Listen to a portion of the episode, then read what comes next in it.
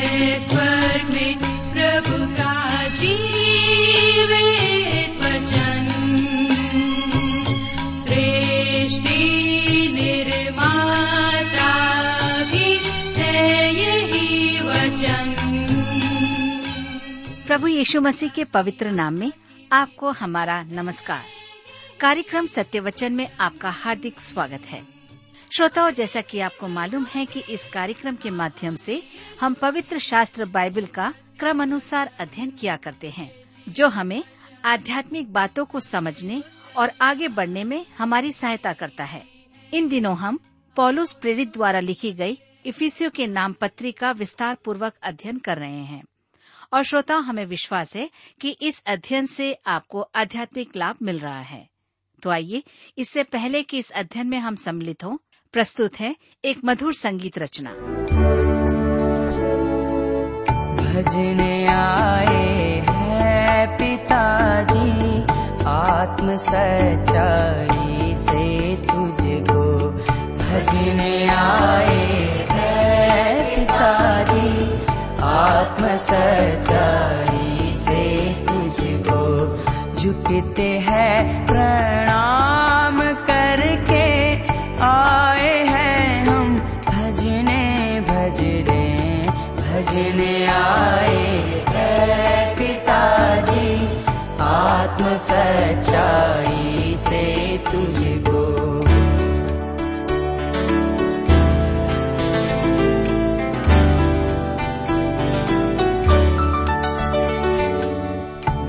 दीन पुत्र की है दीनी सर्वदा भंडार से, जो दीन पुत्र की है दीनी सर्वदा भंडार से, जो हे पिता त्रिएक स्वामी आए हैं हम भजने भजने, भजने आए हैं पिताजी आत्म सच्चाई से तुझको, भजने आए हैं पिताजी आत्म सच्चाई से तुझको, झुकते हैं प्रणाम करके आए हैं हम भजने भजने, भजने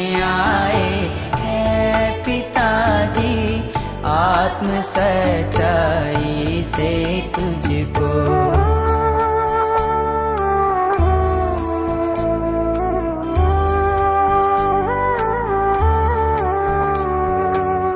पापियों का मित्र तू है, पाप को तू मिटाने आया, पापियों का मित्र तू है, पाप को तू मिटाने आया, तू है सच्चा मुक्तिदाता आए हैं हम भजने भजने, भजने आए हैं पिताजी आत्म सच्चाई से तुझको, भजने आए हैं पिताजी आत्म सच्चाई से तुझको, झुकते हैं प्रणाम करके आए हैं हम भजने भजने, भजने आए हैं पिताजी आत्म सच्चाई से तुझको।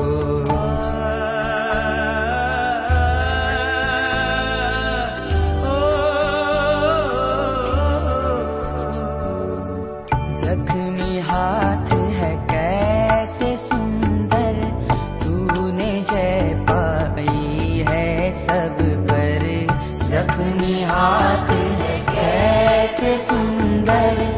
तूने जय पाई है सब पर, अपना प्रभु जान तुझको आए हैं हम भजने भजने, भजने आए हैं पिताजी आत्म सच्चाई से तुझको,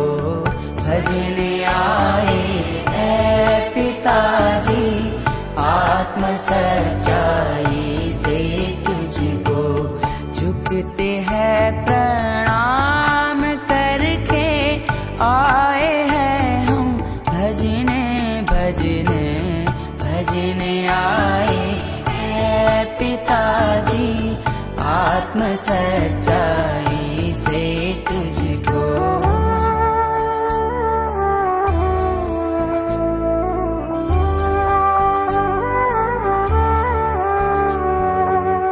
मंडली का प्रधान तू है और सिरे का पत्थर भी है। मंडली का प्रधान तू है और सिरे का पत्थर भी है। राजाओं का राजा तू है, आए हैं हम भजने भजने भजने आए हैं पिताजी आत्म सच्चाई से तुझको भजने आए हैं पिताजी आत्म सच्चाई से तुझको। झुकते हैं प्रणाम करके आए हैं हम भजने भजने। प्रिय मित्र, प्रभु यीशु के पवित्र और सामर्थ्य नाम में आप सबको मेरा नमस्कार। मैं कुशल पूर्वक हूँ और आशा करता हूँ कि आप सब भी परमेश्वर की निकटता में रहते हुए कुशल पूर्वक हैं। मित्रों, मैं आप सबका इस कार्यक्रम में स्वागत करता हूं, विशेष करके अपने उन सभी नए मित्रों का जो पहली बार हमारे इस कार्यक्रम को सुन रहे हैं। मैं आपको बताना चाहता हूं कि हम इन दिनों बाइबल में से इफिसियों की पत्री नामक पुस्तक का अध्ययन कर रहे हैं। पिछले अध्ययन में हमने परिवार के निमित्त पौलुस के निर्देशों को देखा था कि बच्चों को माता पिता का आज्ञाकारी होना है। आज हम अपने अध्ययन में आगे बढ़ेंगे, लेकिन इससे पहले आइए हम प्रार्थना करें। जीवित और सामर्थ्य पिता परमेश्वर, हम आपको धन्यवाद देते हैं आज के सुंदर समय के लिए जिसे आपने हम सबके जीवन में दिया है, ताकि हम आपके वचन का अध्ययन कर सकें। प्रार्थना है प्रभु, इस समय आप हमें से हर एक को अपनी बुद्धि, ज्ञान और समझ प्रदान कीजिए, ताकि जो कुछ भी आज हम सुनते हैं, सीखते हैं, अपने जीवन में ग्रहण कर सकें। हाँ प्रभु, हमारी प्रार्थना उन भाई बहनों के लिए है जो निराश हैं, चिंतित हैं, परेशान हैं, बीमार अवस्था में हैं, नौकरी की तलाश में हैं, संतान की आशा में हैं, वैवाहिक जीवन के लिए परेशान हैं। होने दे प्रभु, प्रत्येक जीवन आप में आशीषों को प्राप्त कर सके। आज के अध्ययन से आप हमसे बोले और बातचीत करें। धन्यवाद के साथ प्रार्थना यीशु के नाम से मांगते हैं, आमीन। मित्रों, आप मेरे साथ इफिसियों की पत्री 6 अध्याय उसके 2 और 3 पद को निकाल लीजिए। इफिसियों की पत्री 6 अध्याय उसके 2 और 3 पद में लिखा है, अपनी माता और पिता का आदर कर, यह पहली आज्ञा है, जिसके साथ प्रतिज्ञा भी है कि तेरा भला हो और तू धरती पर बहुत दिन जीवित रहे। हमने देखा था कि 10 आज्ञाएं विश्वासी के जीवन का प्रतिमान नहीं है, परंतु इसका अर्थ यह नहीं कि हम उनका उल्लंघन करें। एक बालक को अपने माता पिता की आज्ञा मानना है, वरन वयस्कों को भी अपने जीवन से उनका मान प्रकट करना है। यह एक अतिरोचक बात है कि विश्राम दिवस की आज्ञा के अलावा अन्य सब आज्ञाएं नए नियम में भी हैं। निर्गमन की पुस्तक 20 अध्याय उसके 12 पद में माता पिता की आज्ञा मानने की आज्ञा के साथ दीर्घ जीवन की प्रतिज्ञा भी है। वही प्रतिज्ञा यहाँ दोहराई गई है। यह पहली आज्ञा है जिसके साथ प्रतिज्ञा की गई है। अन्य आज्ञाओं के साथ भी प्रतिज्ञाएं हैं, परंतु उनके उल्लंघन करने पर, न कि उनके पालन करने पर। मेरे प्रियो, शिमशोन और अबशालोम पुराने नियम के 2 युवक हैं जिन्होंने इस आज्ञा को नहीं माना था। परिणाम स्वरूप उनका जीवन शीघ्र ही समाप्त हो गया। शिमशोन एक न्यायी था और युवावस्था में ही मर गया। अबशालोम ने अपने पिता दाऊद की आज्ञा नहीं मानी और वह भी युवावस्था में ही मारा गया।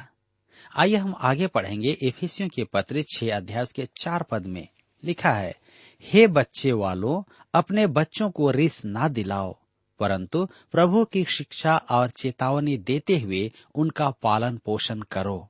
शिक्षा अर्थात अनुशासन और चेतावनी अर्थात निर्देश।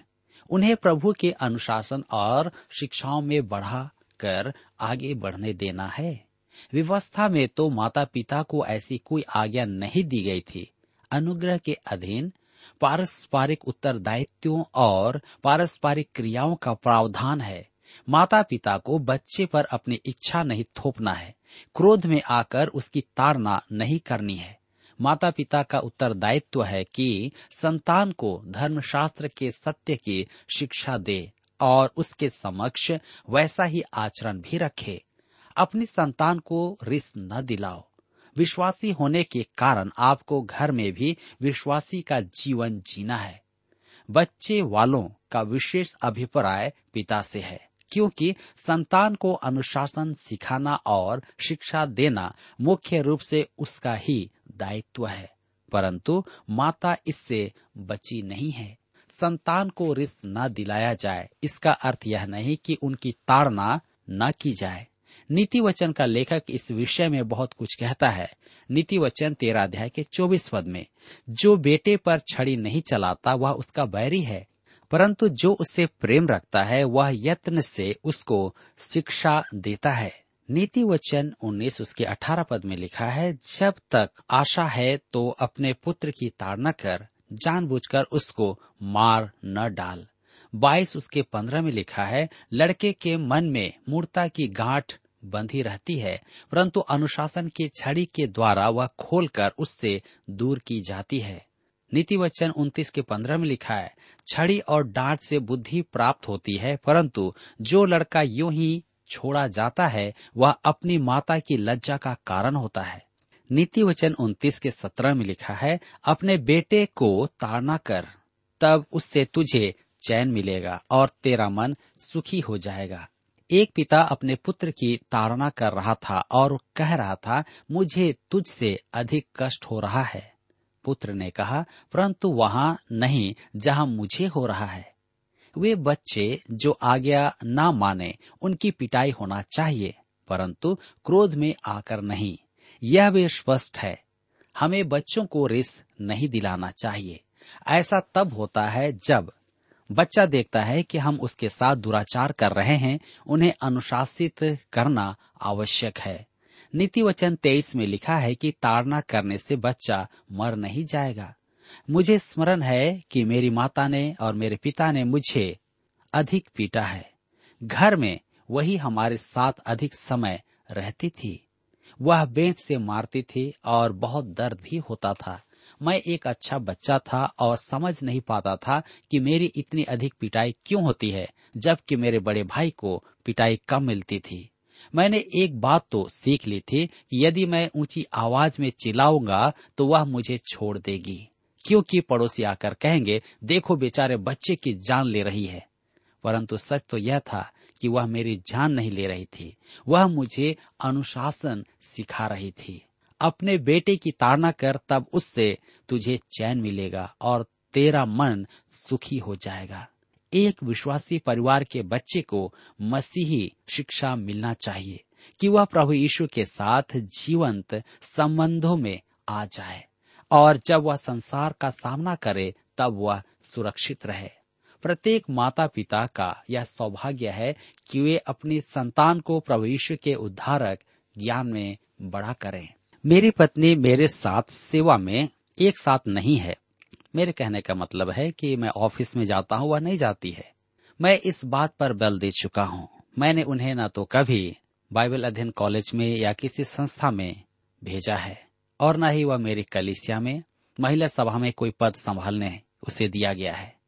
जिस कलीसिया में मैं जाता हूँ उस कलीसिया में मैं आरंभ में ही कह देता था कि मेरी पत्नी है और वह इस लायक नहीं कि आप उसे वह स्थान दें।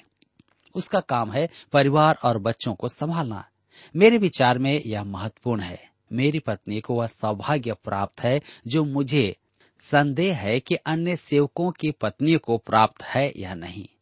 एक बार मैं घर से बाहर था और मेरी पत्नी मेरे बेटे के साथ अपनी माता के घर गई हुई थी। उसने अपनी माता से कहा, माँ, मैं यीशु को ग्रहण करना चाहता हूँ। वह उसे शयन कक्ष में ले गई और घुटने टेक कर उसे प्रभु के पास लाने का सौभाग्य प्राप्त किया। मेरा विचार सदा यही रहा है कि कलीसिया के कामों में व्यस्त रहने की अपेक्षा यह अधिक महत्वपूर्ण है। जी हाँ, मैं कलीसिया में ऐसे अनेक कार्यकर्ताओं को जानता हूँ जिनके बच्चे भटक चुके हैं। मेरे मित्रों, आपका मुख्य दायित्व है आपका बच्चा। अच्छा होगा कि आप उस पर ध्यान दें, अपेक्षा इसके कि अन्यों के कामों में टांग अड़ाएं और अन्य बच्चों की सेवा करें। मैं जानता हूं कि ऐसा कहने से मैं आपकी स्वीकृति नहीं पाऊंगा, परंतु परमेश्वर का वचन स्पष्ट कहता है कि उसने हमें अपने बच्चों का उत्तरदायित्व सौंपा है, परंतु प्रभु की शिक्षा और चेतावनी देते हुए उनका पोषण करो। देखिए, शिक्षा प्रभु का ही होना है। अनुशासन और शिक्षा प्रभु के नाम में हो, यह अत्यधिक महत्वपूर्ण बात है। पौलुस पहले पति पत्नी के संबंध में अधीनता की चर्चा करता है, इसके बाद माता पिता संतान के संबंध में। अब वह सड़क, कार्यालय, कार्यस्थल, बाजार, व्यापार के क्षेत्रों में आता है। यहाँ परिस्थिति कुछ भिन्न है, क्योंकि यहाँ परिवार जैसा प्रेम का वातावरण नहीं है, परंतु आत्मा से परिपूर्ण परमेश्वर की संतान यहाँ भी एक दूसरे के अधीन रहे। इफिसियों के पत्र 6 अध्याय उसके 5 से 8 पद में लिखा है, हे दासों, जो लोग इस संसार में तुम्हारे स्वामी हैं, अपने मन की सिधाई से डरते और कांपते हुए, जैसे मसीह की वैसे ही उनकी भी आज्ञा मानो।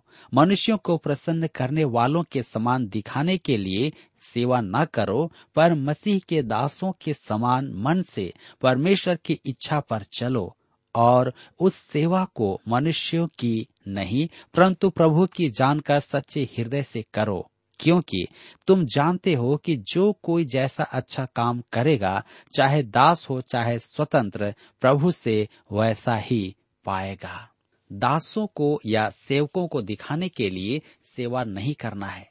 स्वामी या अफसर देख रहा हो या घड़ी पर आंखें गड़ाए हो, मनुष्यों को प्रसन्न करने वाले ना बने। दूसरे शब्दों में, अफसर की चापलूसी आप ना करें। हर काम ऐसा करें जैसा मसीह का दास करता है। परमेश्वर की इच्छा दिल और जान से पूरी करें।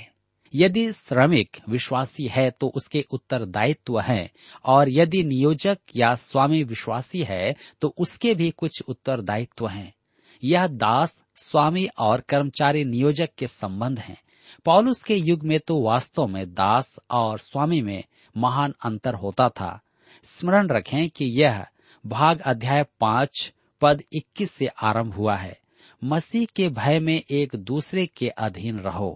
रविवार की आराधना तक तो इसमें कोई समस्या नहीं है, परंतु जब सोमवार के दिन हम काम पर जाते हैं, तब फैक्ट्री के विश्वासी स्वामी के अधीन काम करने वाले विश्वासी के लिए मजदूर बंद की आवश्यकता नहीं है। वह पूंजीपति को अपने अधिकार सुनाए। प्रार्थनाशील उद्यमियों को परमेश्वर आशीष देता है, क्योंकि वे कर्मियों के साथ मसीही व्यवहार करते हैं। वहाँ मजदूर संघ की आवश्यकता नहीं, इसकी कोई जरूरत नहीं पड़ती। यहाँ सिक्के के दोनों पहलू हैं, कर्मी और नियोजक। ऐसा अनुमान लगाया गया है कि रोमी साम्राज्य की 12 करोड़ जनता में से आधे दास थे। मसीही विश्वास ने दास प्रथा का विरोध करने की अपेक्षा दासों के पद स्थान में जाकर उन्हें ऊपर उठाने का प्रयास किया और उन्हें मसीह में प्राप्त स्वतंत्रता का बोध करवाया। सुसमाचार की शैली ने ही दासत्व को अस्वीकार्य जाना। सुसमाचार ने वास्तव में दासत्व की बेड़ियों को तोड़ा है और उनके मन मस्तिष्क को बांधने वाले बंधनों को काटा है। रोमियो की पत्री 16 अध्याय में हम देखते हैं कि असंख्य दासों ने प्रभु यीशु को ग्रहण किया था। जी हाँ, वहाँ जितनों के नाम हैं, उनमें से अधिकांश दास हैं या किले में सुरक्षा कर्मी हैं। हे दासों, जो लोग इस संसार में तुम्हारे स्वामी हैं, उनकी भी आज्ञा मानो। ध्यान दीजिए, लिखा है आज्ञा मानो। इसका अर्थ है कि मसीही विश्वास दासों को विद्रोह के लिए प्रेरित नहीं करता है। यह विश्वास जिस सुसमाचार का प्रचार करता है, वह किसी भी क्रांति से अधिक क्रांतिकारी है।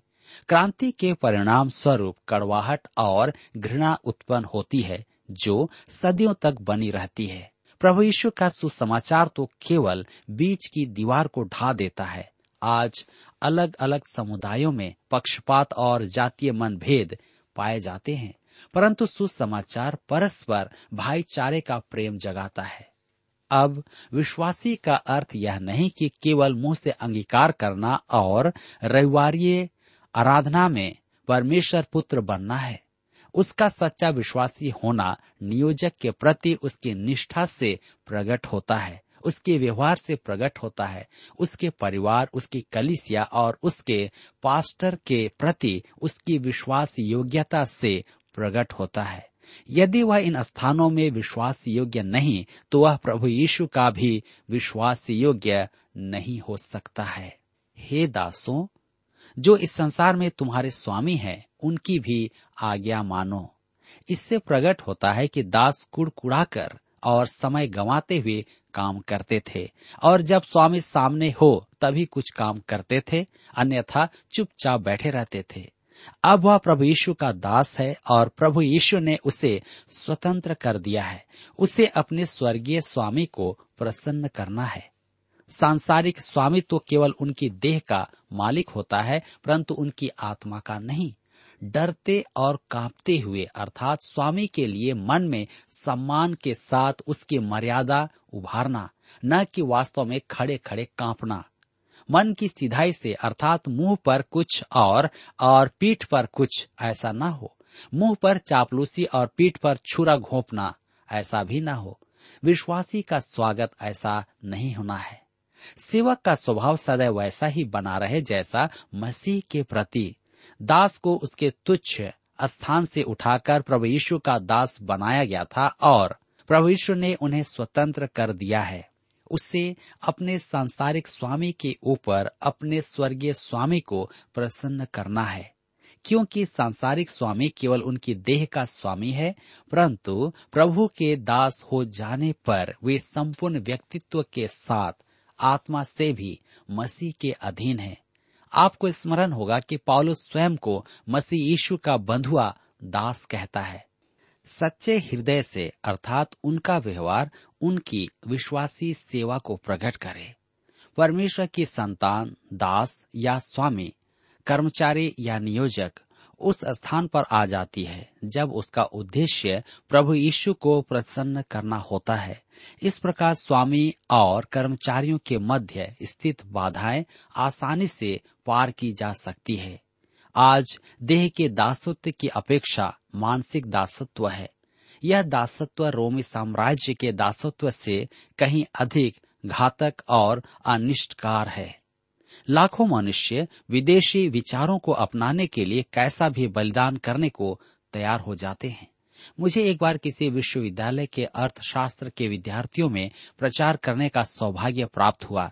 उन्होंने मसीह को ग्रहण किया था। एक समय था कि वे राजनीतिक अर्थशास्त्र की एक पद्धति के दास थे, परंतु अब वे स्वतंत्र हैं।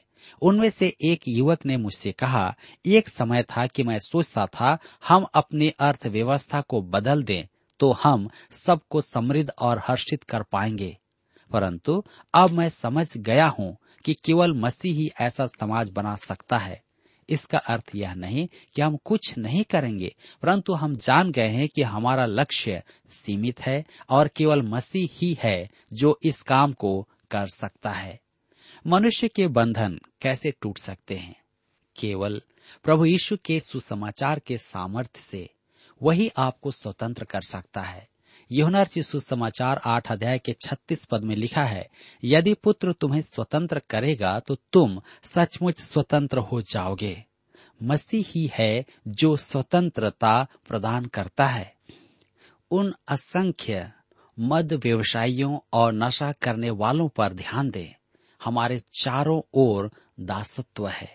हमें मसीह यीशु को छोड़ न तो मनुष्य का और न ही किसी वस्तु का दास होना है। तर्शीश का शाऊल अपनी विचारधाराओं का दास था।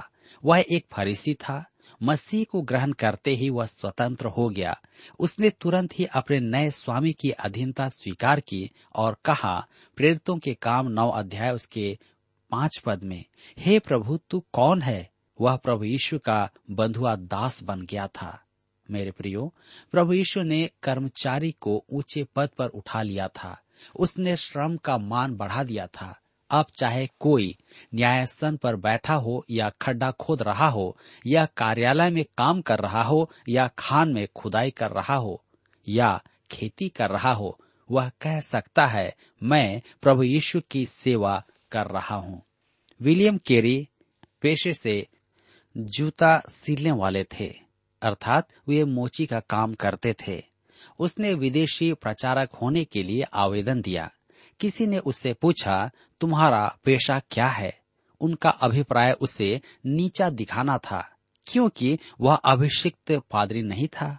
केरी ने उत्तर दिया, मेरा पेशा है प्रभु की सेवा करना और खर्चा चलाने के लिए मैं जूते बनाता हूँ। वह प्रभु यीशु का दास था। काश विश्वासी आज ऐसे ही कर्मों को करते।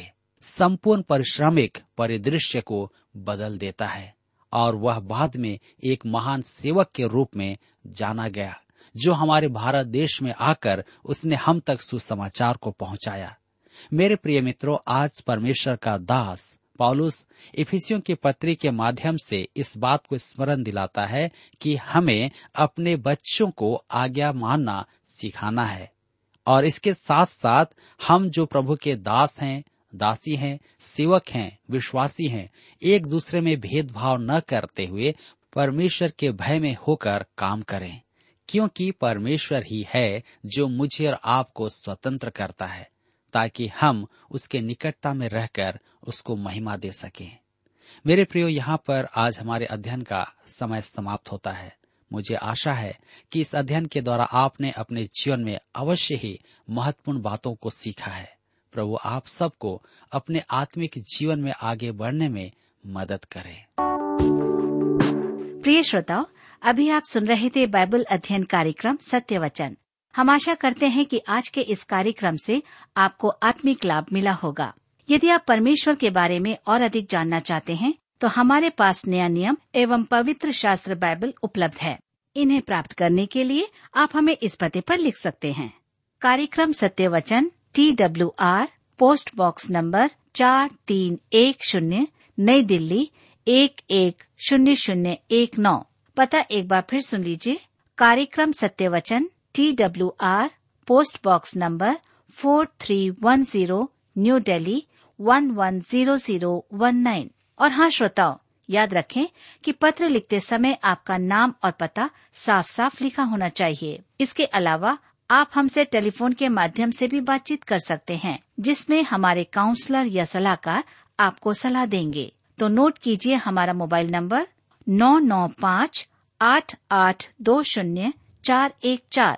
याद रखें 9958820414। और हमारा दूसरा नंबर है 09651433397।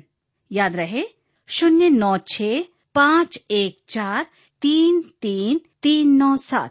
इसके अलावा आप हमसे ईमेल के द्वारा भी संपर्क कर सकते हैं। हमारा ईमेल आईडी है hinditb@twr.in, hinditb@twr.in। और अब इसी के साथ हमारे कार्यक्रम का समय यहीं पर समाप्त होता है।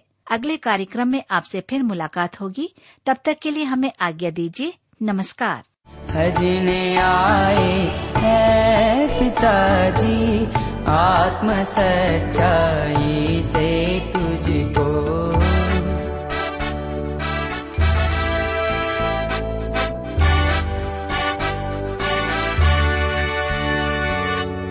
ज्ञान तू ही है पिता का, दूत भी यह मिल कर गाते, ज्ञान तू ही है पिता का, दूत भी यह मिल कर गाते, भक्त तेरे मिल जुल गाते, हालेलुया आमीन आमीन। भजने आए हैं पिताजी, आत्म सच्चाई से तुझको, भजने आए हैं पिताजी, आत्म सच्चाई।